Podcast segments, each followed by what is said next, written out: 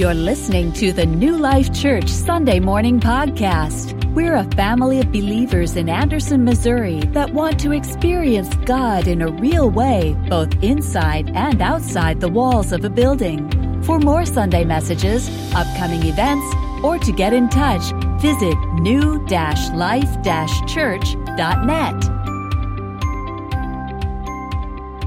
Hallelujah. We're going to be looking in Luke chapter 11 today and also Matthew chapter 6, and I'm going to be talking about prayer. I want to read this one passage of Scripture before I get started, because if I don't, I'm liable to forget. Amen. I do appreciate the opportunity to be able to share with you guys and just to be a help to my pastor today. Amen. In Luke chapter 11 and the first verse, it says this. It says, and it came to pass that as he was praying, talking about Jesus, it says, as he was praying in a certain place, when he ceased, one of his disciples said unto him, Lord, teach us to pray, as John also taught his disciples. And what follows is a version of what we call the Lord's Prayer. If you were raised Catholic, you probably know it as the Our Father. And we're going to see that over in chapter 6 as well. I love to camp. Anybody in here like to camp? I love camping. And man, camping has got to be done in a tent, okay? An RV is not camping. All right, sorry, but that's not camping. And I remember one time we were down in South Texas, and my daughter Marlinda was with us, and we were making a trip back from my father-in-law's place, and it was pretty late at night. We were trying to think of things to kind of keep us awake and alert, and we started talking about. We asked Marlinda, what's your favorite memories? And when you look back over your childhood, what stands out to you? And, and she started naming all these memories that she had. And it was interesting because, 90% of them had to do with some camping trip that we were on. We just had some great times camping. I wish I had time to tell you about all the crazy stuff that we've experienced doing that. And I love to camp. And, I think one of the best feelings, you have is it's like when you're, in the morning, when it's real early and you're laying in your sleeping bag and maybe you can still smell the smoke from the campfire that's just smoldering from the night before. And you hear, you can hear so well. It's so quiet out there, but you hear little twigs breaking or whatever. And I can just imagine the disciples traveling with Christ. And the Bible says he didn't have a place to lay his head. He didn't have a home that he just went to every day after he got done with his job. And they traveled around, and I'm sure they slept outside quite a bit. And I can imagine, on a particular morning when, maybe the disciples were laying there, and you lay there with your eyes shut, but you're awake, but you can hear. And I can just imagine maybe they smelt that campfire, and they could hear those little twigs breaking, but in the distance, they heard something that was pretty familiar to them, yet very astounding. And that was the prayers of our Lord Jesus Christ, being offered to his Father. Amen. As he would do, as the Word of God said, that he would get up early before daybreak, and he would come along with his Father, pull himself away from the disciples a little ways, and he would pray and ask God, what would you have me to do today, God? What's my marching orders for the day? That was Jesus. Amen. And can you imagine what his prayer to his Father must have sounded like? For all of eternity, Christ was with the Father in unison. And he left heaven and came down to earth, took on this robe of flesh to be with us. But yet, at the same time, that fellowship that he had with the Father, it was apparent in his mind. He knew who he was.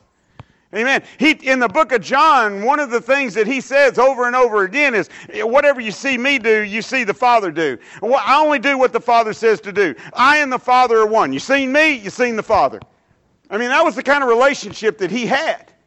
And I don't know, maybe you grew up in a home to where, there was somebody in your life that was a real prayer warrior.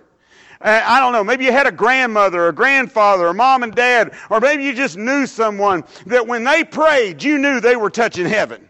I mean, you know, some people pray, you're not so sure, you know. Maybe it didn't get past the Celotex. I don't know, you know. But then there are those people that you know that when they pray, God's listening. Amen. He's got the ear of that person. Of course, God hears every prayer. I'm not saying he doesn't. But you know what I'm saying. But can you imagine what it must have been like for them to listen to Jesus pray? And on this particular day, we don't know exactly, you know, where they were at, perhaps, maybe. But on this particular day, one of his disciples, I probably lean towards John, because he was the most sensitive of the bunch. But one of his disciples came to him and made a request. And it's the only place in the Word of God where I've ever found where the disciple asked Jesus to teach them how to do anything, which is kind of astounding. Because, I mean, they've seen him do a lot of stuff, you know. I mean, I could see one of the disciples coming to Christ and saying, hey, Lord, you know, we're trying to, you know, our finances are a little low. I mean, you know, that turning the water into wine deal you did? I mean, if you taught us how to do that, we could definitely improve our financial situation, I'm sure. We won't need nearly as many donations. Or you know, God, that saw, you know, calming the winds and waves, that was pretty cool. I mean, can you show us maybe how to, you know, or raising the dead, opening the eye? But you don't see any of those guys coming to him and asking to learn to do any of those things. But the thing that stands out to them more than anything is the way that he prayed. And somebody had enough gall and brains to come to Christ and said, Lord, will you teach us to pray? And folks, prayer is the most powerful tool that we have in our arsenal. It's the thing that we, if we were to do more of, and I mean everybody, and I'm not trying to guilt you, okay, because we could all pray more, right? I mean, but what I'm saying is, if we did more of that, there's no doubt it is the one thing that would improve our lives probably better than anything else. I mean, it would improve our mental state. It would improve our finances. It would improve our relationships. When doing marriage counseling, oftentimes I'll tell a couple, and you know, it's you know, they could be going through a lot of hard. Well, we're here to get our relationship fixed, and you know, and this and that, and we can talk about a lot of stuff. But one of the things that I'm always quick to tell them is, let me tell you what you need to do every night when you come home, and before you go to bed, you need to kneel down beside your bed. You need to take your spouse by the hand, and you need to pray together. And that's probably the hardest thing for them to do. Why is prayer so difficult? When it doesn't cost us nothing, it doesn't take that much time. I heard Dr. Mark Rutland preach a message on this very subject the other day, and he said, you know, it takes 21 seconds to pray the Lord's Prayer. If you're from Mississippi, it takes like 45. But 21 seconds to pray the Lord's Prayer. And yet, at the same time, it's so hard for us to bring ourselves to pray. Prayer is the most powerful thing we can do. Jesus begins teaching his disciples on prayer. And I want you to look over in Matthew chapter 6 is where I'm going to focus my attention. But it starts in Matthew chapter 6 and verse 5. And he gives a little preliminary instruction regarding prayer. And he said, when thou prayest, thou shalt not be as the hypocrites are. For they love to pray, standing in the synagogues and in the corners of the streets, that they may be seen of men. Verily I say unto you, they have their reward. He said, but thou, when thou prayest, enter into your closet, and when you shut your door, pray to the Father which is in secret, and the Father which seeth in secret shall reward thee openly. Now, Christ was not saying that it's wrong to pray out loud. But we know that because he prayed out loud. We have 2 or 3 prayers recorded in the Word of God that he prayed out loud. He prayed out loud before Lazarus' tomb. He prayed when he broke the bread and fed the 5,000. Amen. He prayed in this prayer right here. He prayed for his disciples in John chapter 17. We have those recorded, so, you know, obviously he prayed it to where somebody could hear it because somebody wrote it down. Amen. So he's not saying that we shouldn't pray out loud. He's talking about the motivation of our prayer. You know, those guys, those religious leaders in those days, the Pharisees and the Sadducees, you heard the story he told where there was the Pharisee that was in the temple and there was the poor old sinner guy over there in the corner with his head down, you know, because he knew that he was not right with God. And you know, and the Pharisee guys, Lord, I'm just glad I ain't like that guy. I mean, you know, that guy over there, I mean, I do this. You know, I pay my tithes. I show up for church. I do this. You know, he was singing the favorite song that so many people sing. Me, me, me, me, me. Me, me, me, me, me. You know, that's a song God hates, man. And the old sinner had his head, God, have mercy on me, a sinner. And Jesus said, which one you think went home justified? It was the guy who had the heart, who was broken before the Lord, motivated to recognize the fact that we are needy and that without God, we got nothing. We got nothing going on without Lord. Amen. And so he's told his disciples and these people he was teaching, he said, when you pray, you got to pray the right motivation. It's not about, you know, your religion or your church or your heritage. It's about you coming before God and knowing that, hey, without God, we're lost and undone. We got to have Him. He's our source. Amen.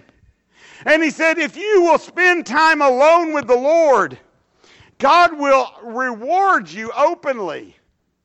I don't know if I told you this because I'm old, so I forget. Okay.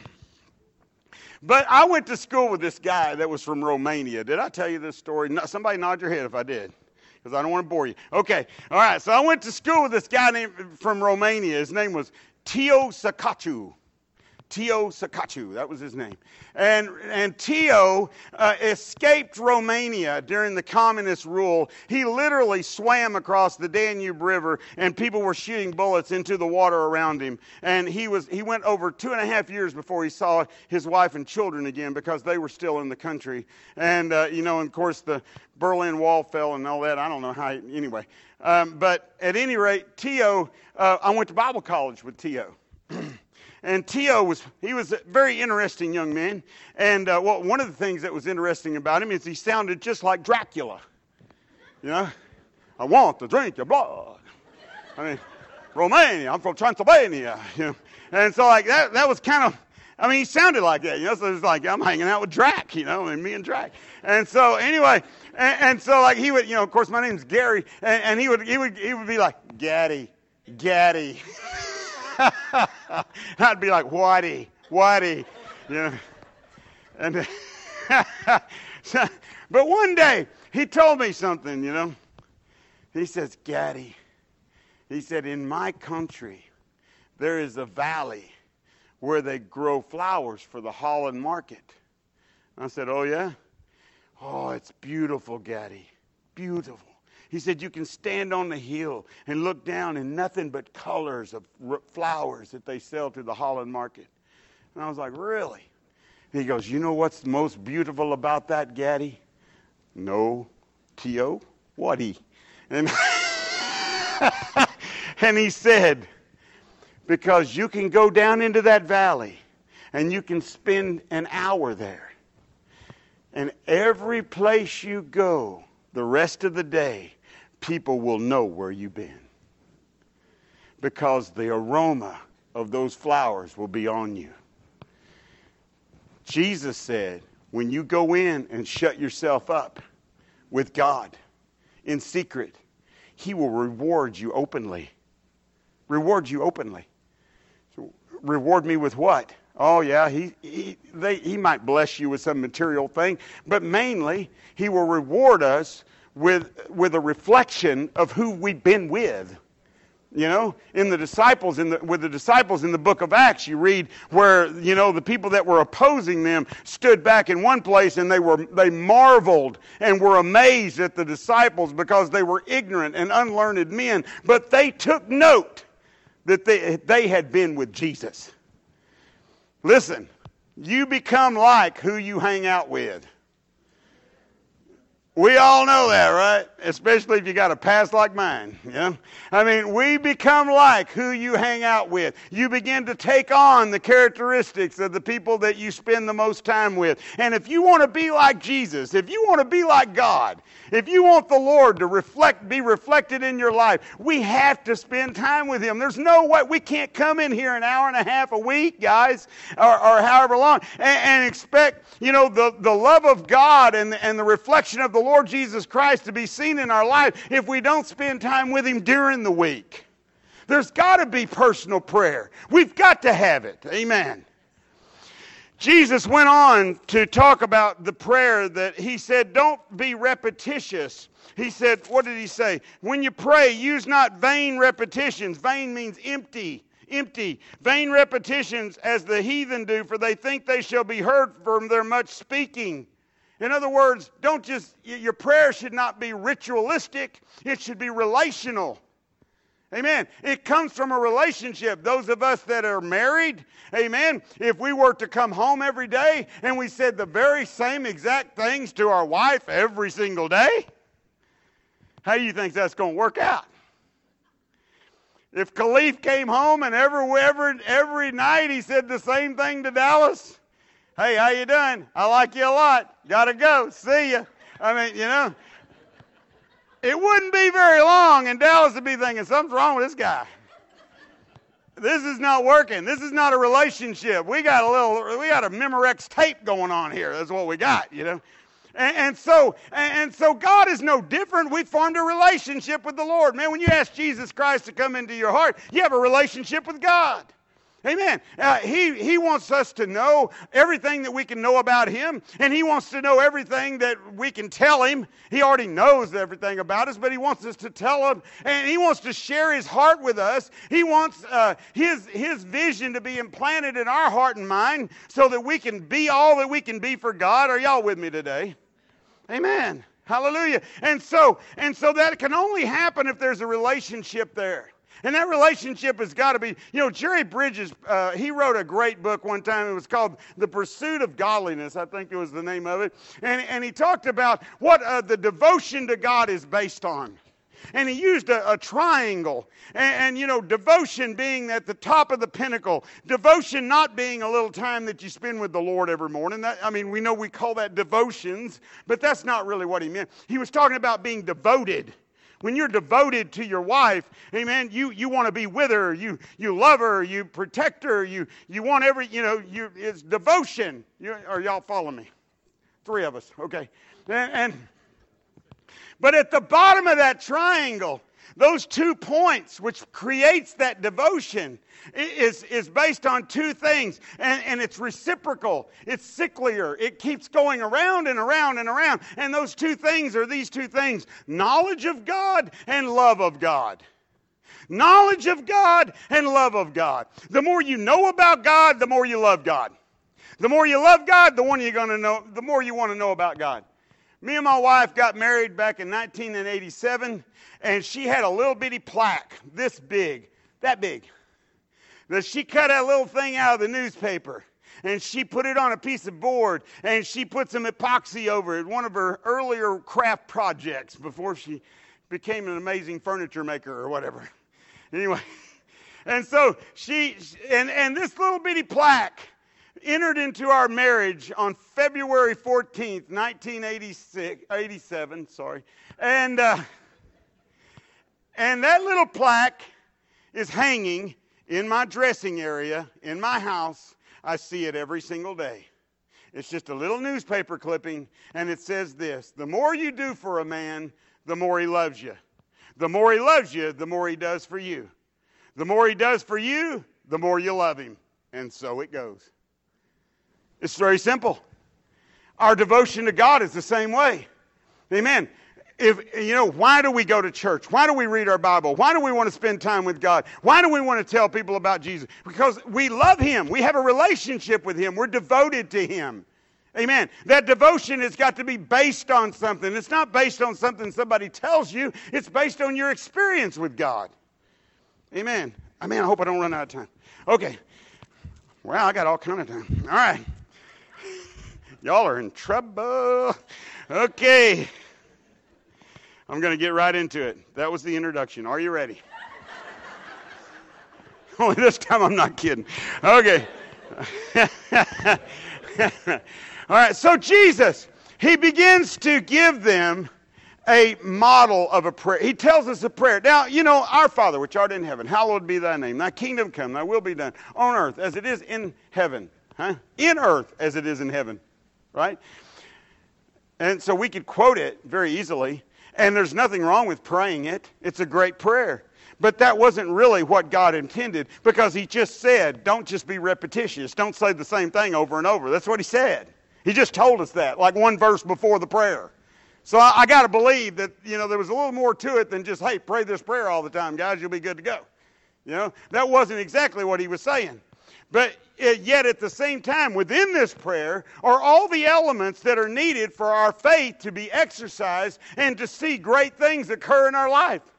Amen. And so it is not only a great prayer, but it's a great model of prayer. It's a great model of prayer, and that's what I want to focus on today, is the model that Christ gave us in this prayer. And so very simply, I want to break it down for a minute. He said, Our Father, which art in heaven, hallowed be thy name. I was sitting over there, and I was praying, and I said, God, could you give me a little confirmation that I'm on the right track here? And when you're a preacher, you do stupid stuff like that. And sis, you're a good, good father. Oh, yeah. And I could just feel the Holy Spirit going, mm-hmm, mm-hmm. Go on, sick 'em. Like putting a pork chop on, you know, around your neck and having a bulldog, you know. And so anyway... So anyhow, I want us to look at this. How do we start our prayers? How do we start our prayers? Now, listen, you can pray any way you want. God hears every prayer. And quite honestly, probably the prayer that he hears and answers the most is a very simple prayer. It actually just kind of ends up being one word. Usually it's like, help! I mean, that's probably the one he hears most. And you know, responds to very quickly, thankfully. I'm glad he doesn't say, well, you didn't put the rest in there. And so he definitely, you know, answers any prayer that we're willing to pray. But God gave us a little extended version here so that we could kind of have an understanding. And so he says, you know, when you pray, pray in this manner, Our Father, which art in heaven, hallowed be thy name. What was he saying? I believe he was saying that we should enter into our prayer time with praise. Amen. The Bible, you know, David said, you know, that the Lord inhabits the praises of his people. He inhabits the praises of his people. Why do we come together and we have the songs first? Huh? I mean, we could do them anytime. We could do them in the middle. We could do them at the end. You know? Why do we do that? Because we're trying to prepare an environment where we are in an attitude of worship, and that the Holy Spirit is free to move amongst in our midst, to where he can touch us and help us. And so we get our minds stayed upon how great God is. Hey, come on. I mean, you know, God is great, y'all. Give him praise. Will you do it? I just want to make sure you're awake. God is great. And so when we begin to pray, man, before we start asking for stuff, before we start, you know, complaining about things, before we get to what we think is important, I mean, you know, we should come into the presence of God with thanksgiving and praise in our hearts and acknowledge who he is. He is our Father. Our Father. Now, some people in this room, that may have a really negative connotation to it. Because, you know, I was fortunate, man. I had a good dad. I mean, you know, he wasn't a great dad. I mean, you know, he never took me fishing. We didn't play ball together. I mean, there was a lot of things we didn't get to do because we grew up kind of poor, and he was constantly working and preaching and doing what he... But he was a good dad. He loved us, you know. But I don't care how great a dad you had or how bad a dad you had, none of them match up to the Father, because our Heavenly Father is perfect. He loves us with a perfect love. He loves us with unconditional love. Amen. He created us. He knows us better than anybody. I remember when I came to the Lord and I got saved and you know, I was so thankful that I wasn't a drug addict anymore. And I was just, you know, thank God, you know. And I met my wife like 3 months later, and we got married. Like in 6 months we were married, you know. And man, I, for the first time in my life, I was experiencing genuine love, you know. And I love my wife, and I love my parents, and you know, we were on the same page. Suddenly, my preacher dad was my best friend. It felt weird, you know. We were hanging out together and things, you know. And I thought to myself, you know I must love God, you know, but I don't feel the love for God like I should. I felt love for my wife. I felt love for my parents. I wanted to feel the love that I had for God. And one day I was at a church service, and we were praying at the end of the service, and I was just knelt down there praying, and you know, and the Lord God started speaking to me. And he said this, he said, "You love my son because he died for you." And I thought, wow, and I could just see Christ hanging on a cross, shedding his blood for me.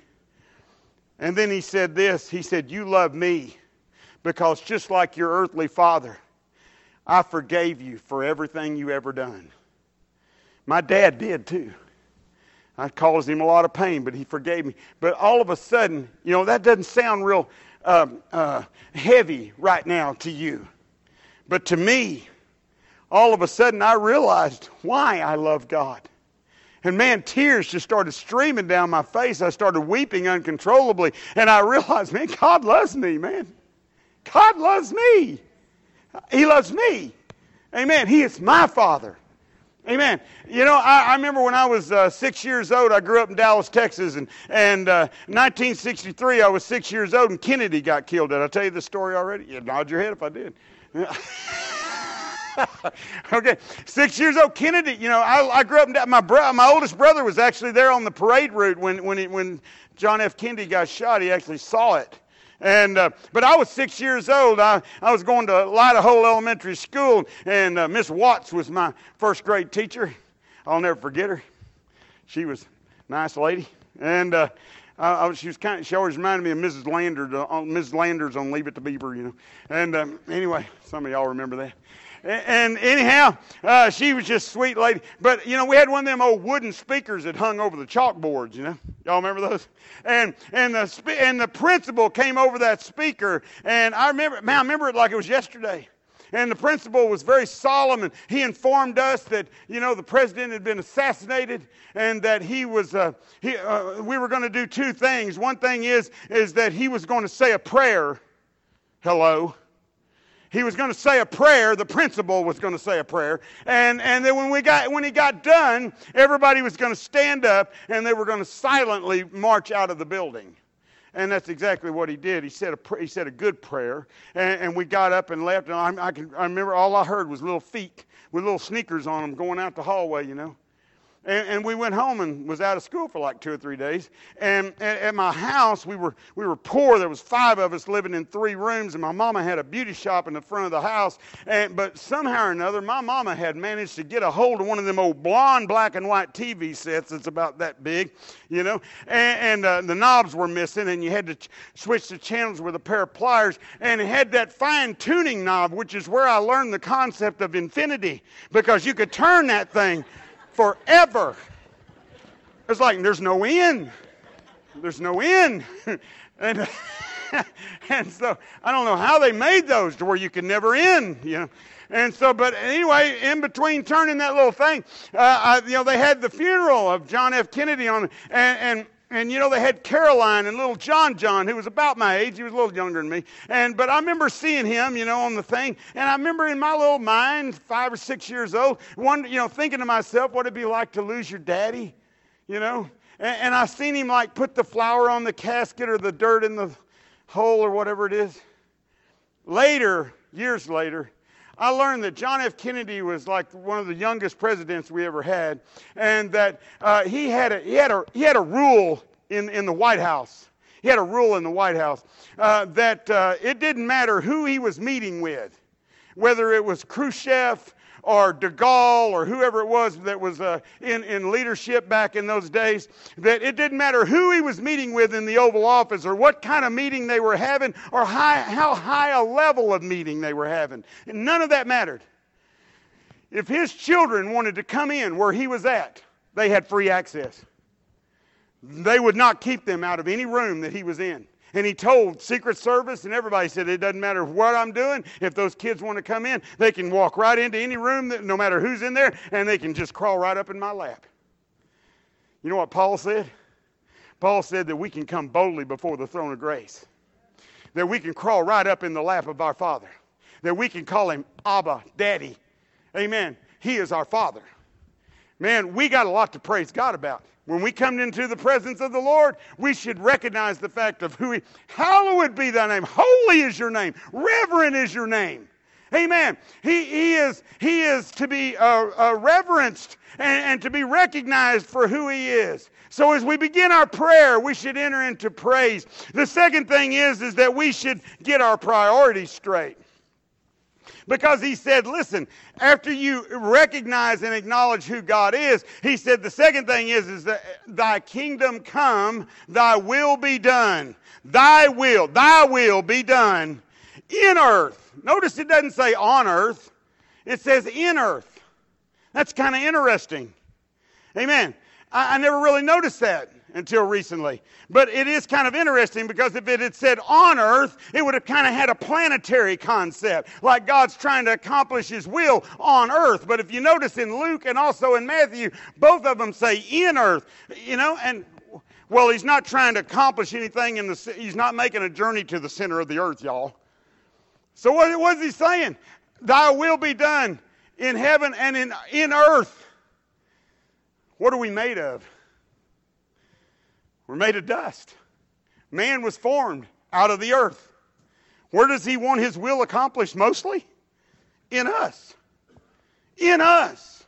We are to have our priorities to the place to where what God is wanting to do in us is more important than we ever thought about doing. Amen. It is important that we recognize the... can you imagine for a second, like in heaven, heaven's going to be cool, y'all. You know that, right? If you don't, well, you'll be surprised. Anyway, it's going to be cool. And I can't even imagine. Like, we did our Revelation class, and we spent some time talking about what heaven's going to be like. And I have a concept of what heaven's going to be like. I feel like it's based on biblical knowledge. But, still, it's speculation to a certain extent because I haven't been there, But I do plan on being there sooner or later. And so anyway, but heaven is cool. But, can you imagine, we know that there's angelic choir in heaven. It says in the Word of God, they sang. Come on. God, devil was like a leader of the music or something before he got kicked out of heaven. And so there's definitely music in heaven. I think there's going to be, I know there is, because Keith Green's there, What's my other guy? Rich Mullins. He's there.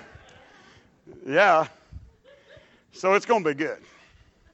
But can you imagine? Like, there's an angelic choir. If there's a choir, God's a God of order. Everything's in order, right? Amen. So God's in order. And so if there's a choir, there's got to be a choir leader. He's not just going to let them be rogue. And so there's got to be a choir leader. So I don't know what his name is. We'll call him Harold, because hark the herald angel sang.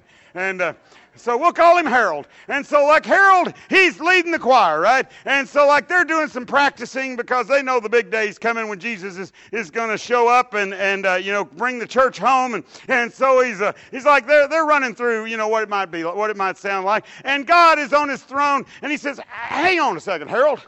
Hang on a second there. He said, that song y'all sang a couple of thousand years ago? It seemed like it was yesterday. I really like that song. The one that talks about the sun shining or whatever. He said, yeah, would y'all strike up the band and sing that song, will you?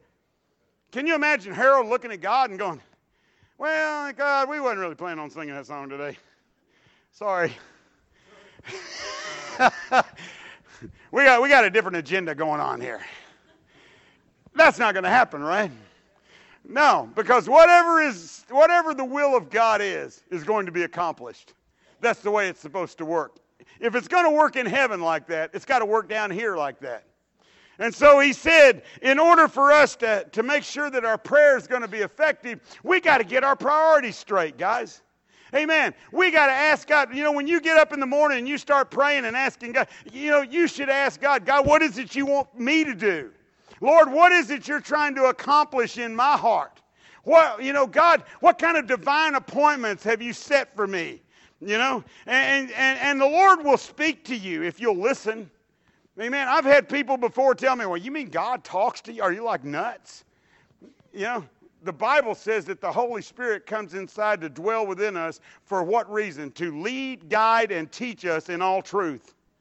Okay? How's he going to do that if we're not listening to him? We got to be able to hear him. I mean, he speaks to us all the time. Sometimes we don't recognize it, maybe. Maybe we're not used to hearing him. You know, when you first start listening to the voice of God, it may seem a little foreign to you, but the closer you get to the Lord and the greater the relationship you have with him, the quicker you'll recognize when he's speaking to you. It probably is not going to come through an audible ear voice, although it could if he wants to, because he's God. He can do anything he jolly well pleases. Hello? Amen. But more than likely, it's going to come in your heart, in an impression that God gives you in your mind. Amen. Something that encourages you or exhorts you or leads you in a certain direction so that you can be a blessing to somebody. And if we will make it a point that our priority is to be God's priority, not our priority, but God's priority. Lord, your will, Lord, your will. When I was raising my girls, I told them, we tried to instill in them one truth, and that is that the most important thing in your life is the will of God. Who you marry, where you go to school, where you work, where you live, it doesn't matter what it is. I believe God's perfect will is the most important thing, because you know what? If we get in the will of God, everything will be okay. Now, that's not the safest place to be, but it's the best place to be. Paul was in the will of God. Man, he got stoned, left on the side of the road dead. I mean, you know, thrown in prison, shipwrecked, beat numbers of times. He wasn't out of the will of God. He was doing exactly what God told him to do. It's not always the safest place, but it is the best place. Amen. Because it is the place God wants us to be. Hallelujah. Priorities, if you're writing it down. Third thing, provision. Now, this is where most of us start our prayer. Give us this day our daily bread, right? Give us this day our daily bread. This is where most of us start our prayer. Man, we don't give him praise. We're not really concerned about whether our heart's in tune with God or we're in line with the priorities of the Lord. I mean, most of the time we're hitting our knees. Okay, God, this is it, man. I got a car payment coming up. And I got to pay the rent, and I need you to do this, and I need you to do that. And pretty soon, you know, we're like, we got the wish book out, huh? When I was a kid growing up, my mama had, how many of y'all, none of y'all, maybe some, green stamps. Does anybody remember green stamps? I cannot believe there's that many people that remembers green stamps. Y'all are old. Most of the luxuries that I had as a kid came from the green stamp store. I am telling you the truth. My mama was a beauty operator, and she was turning old women's hair purple for like 75 cents a head, man. And I mean, we were barely making it. My daddy had a 6th grade education and preached for a living, and it's kind of hard to live on 2 dimes and a button. You know what I'm saying? And it's like we wasn't racking in the big offerings. And so anyway, but this is what I got to say. I mean, like, I would get that book out, that green stamp book, you know, the catalog, and my mom would call it the wish book.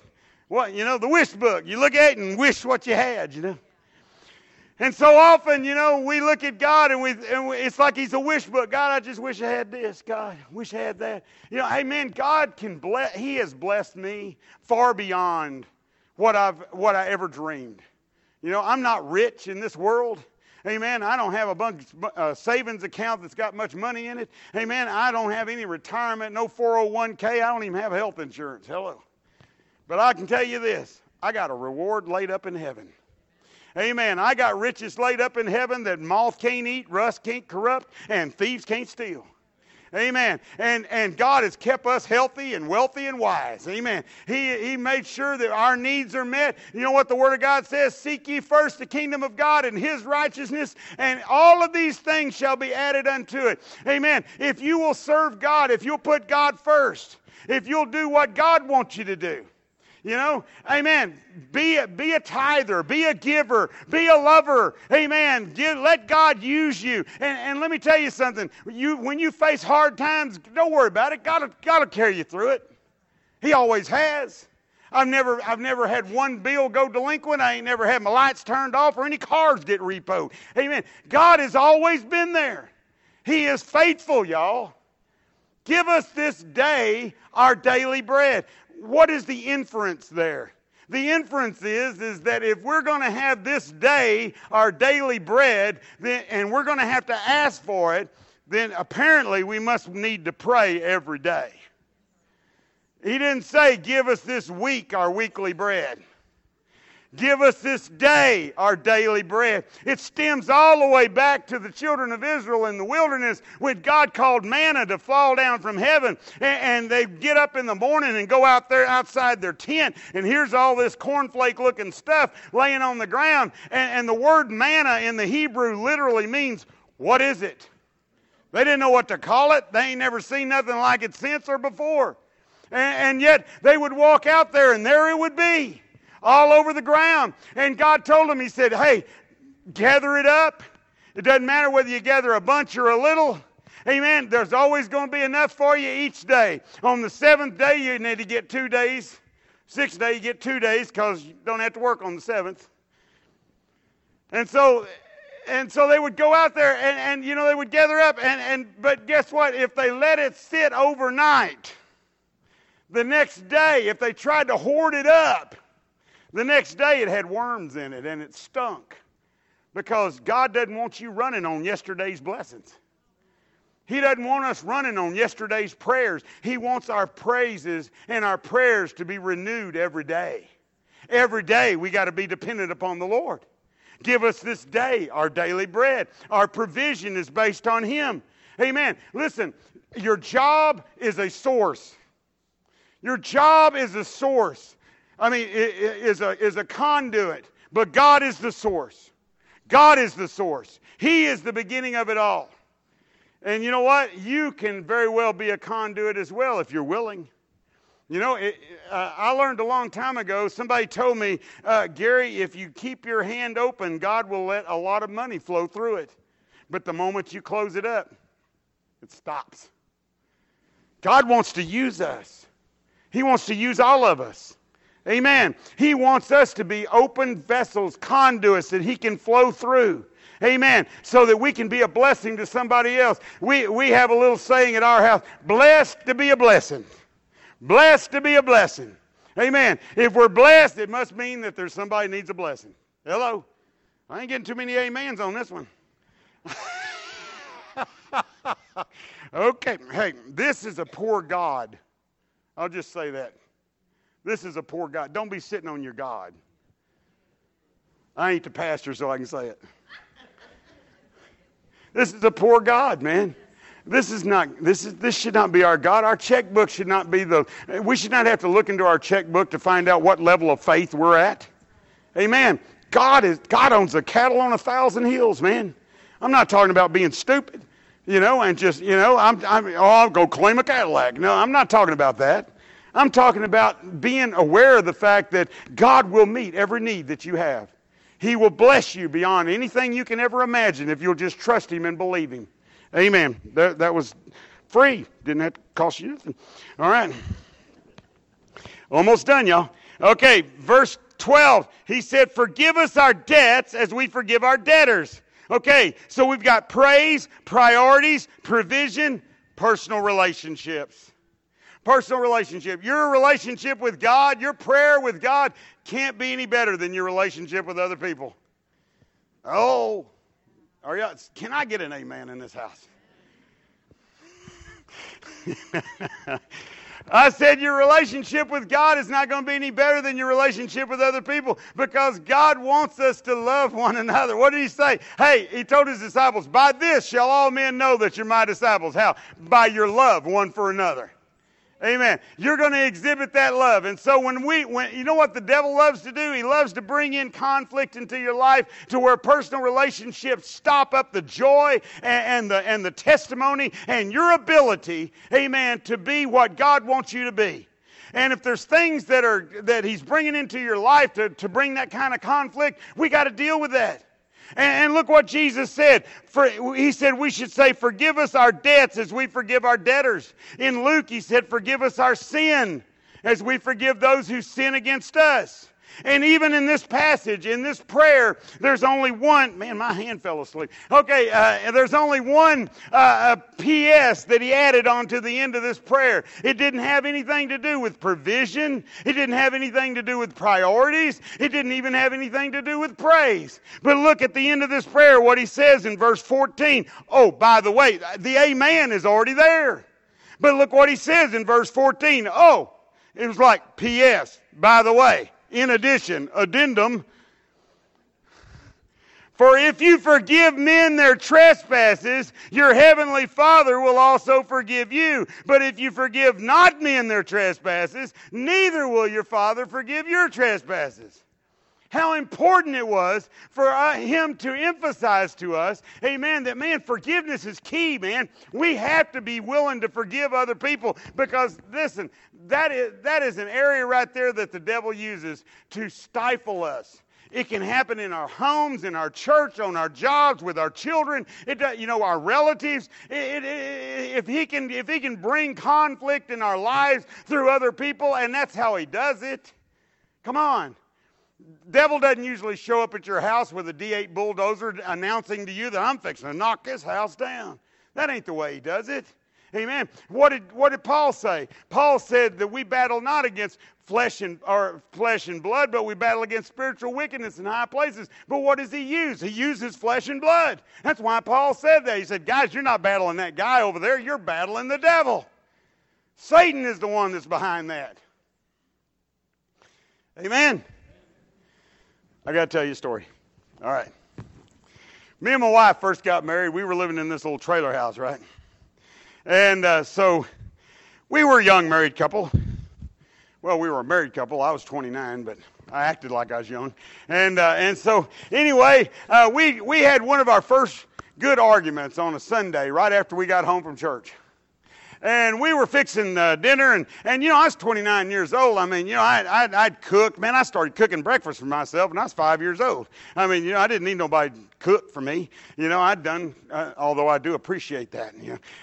But I had done that many times in my life. And so, like, we were in the kitchen, and I remember, I forget exactly what was going on. She wasn't tearing the lettuce up right or something. And so I made mention of the fact that that's not how you do it. And the next thing you know, and of course, we had just come from church.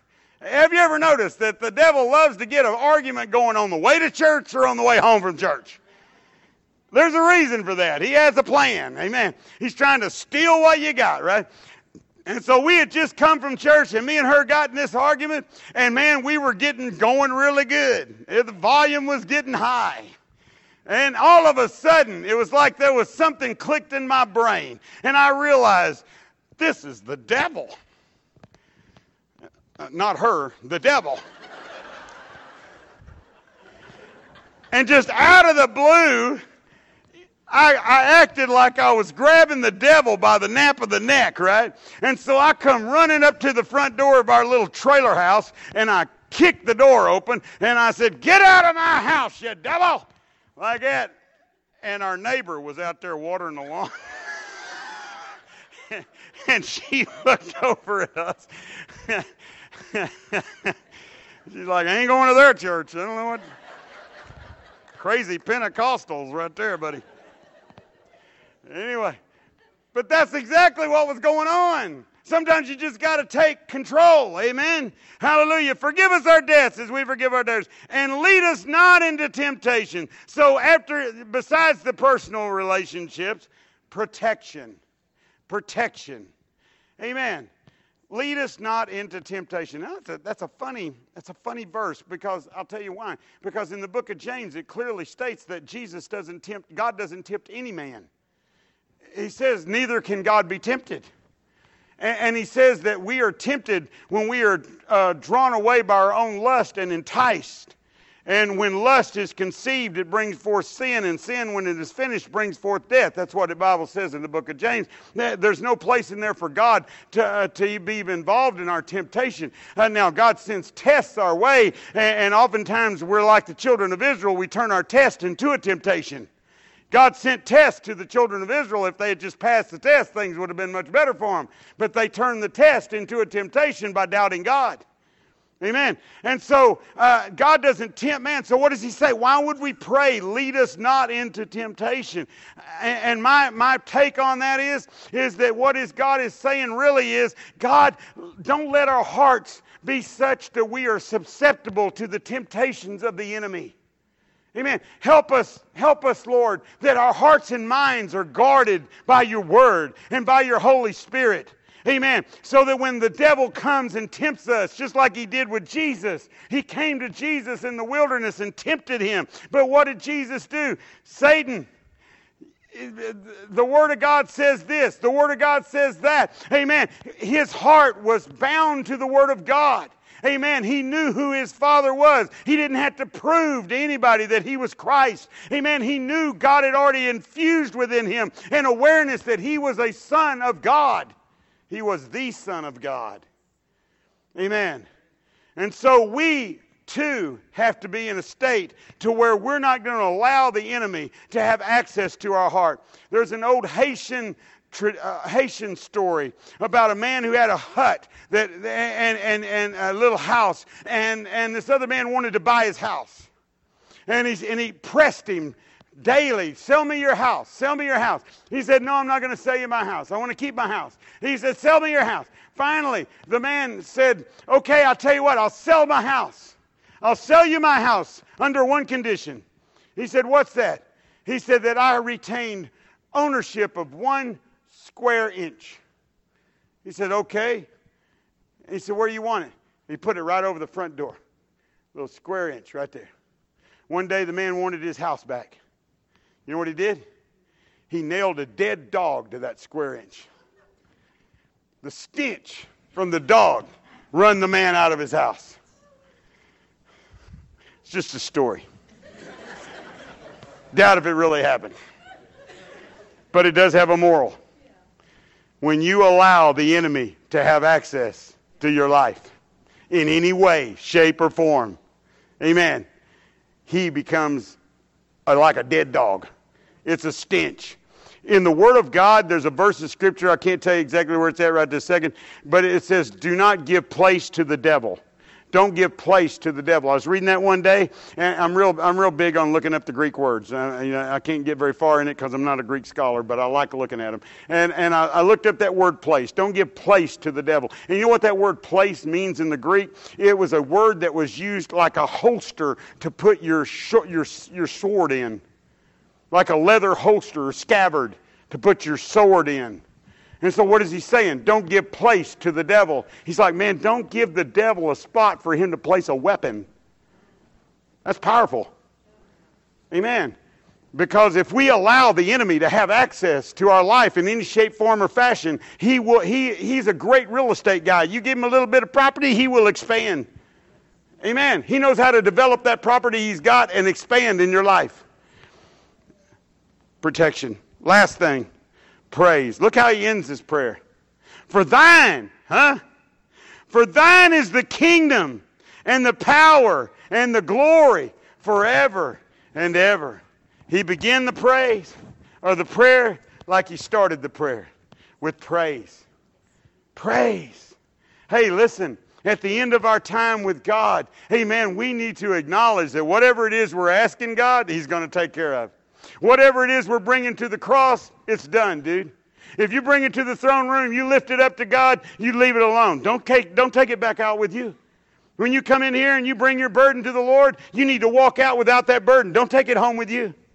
Amen. Don't ask God to relinquish something from you and then pick it up and carry it back out.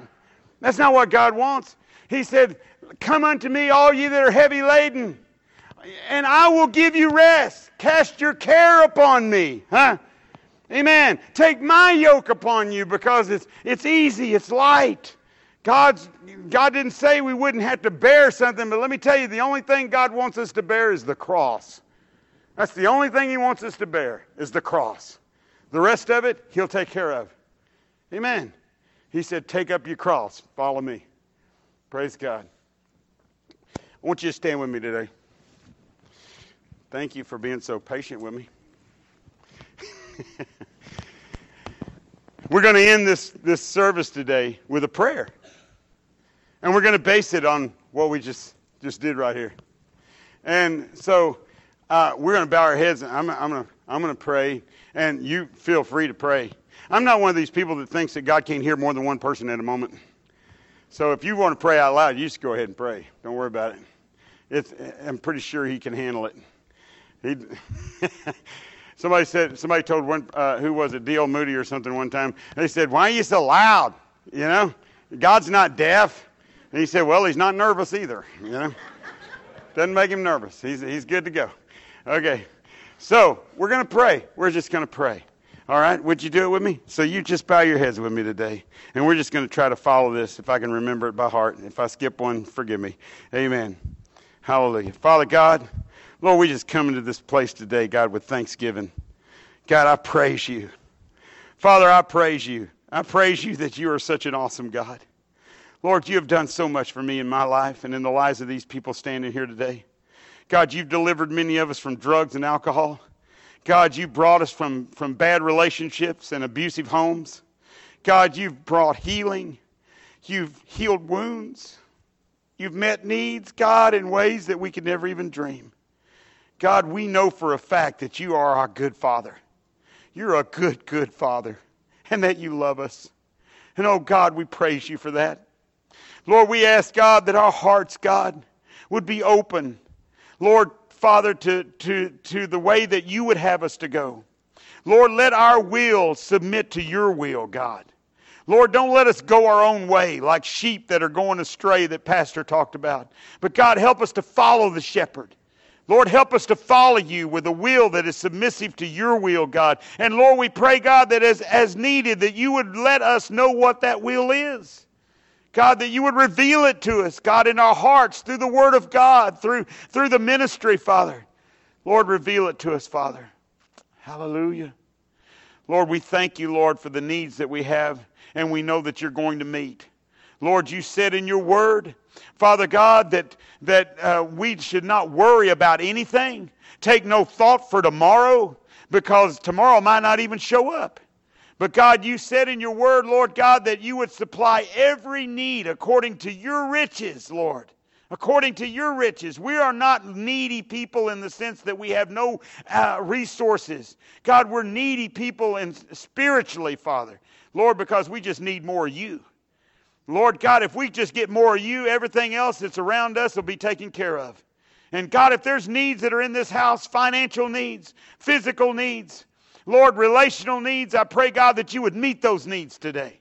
Lord, that you would just miraculously, supernaturally, Lord, just come by this week and begin to bring, Lord, freedom and liberty in those areas.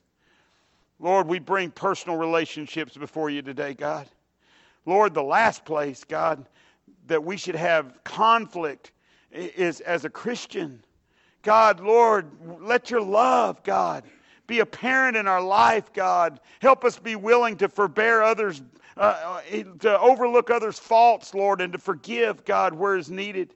And God, if we need to ask forgiveness, Lord, give us the courage and the boldness to go to our brother or sister and ask them to forgive us for what we've done. Lord, help us, Father God, to have our relationships right.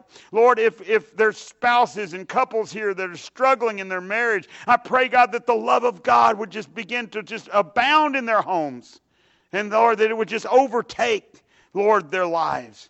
And that Satan would be cast out. Hallelujah.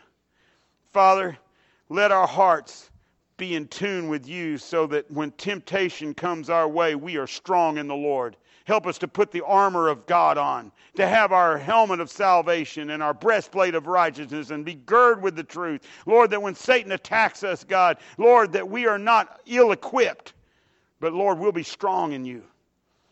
And Lord, Father, God, we just praise you. We just praise you. Praise you for the time that we've had today. Praise you, God, for what you've done and what you're going to do. And we just careful to give you praise and honor and glory in Jesus' name. Would you give the Lord praise today? Hallelujah. Glory to God.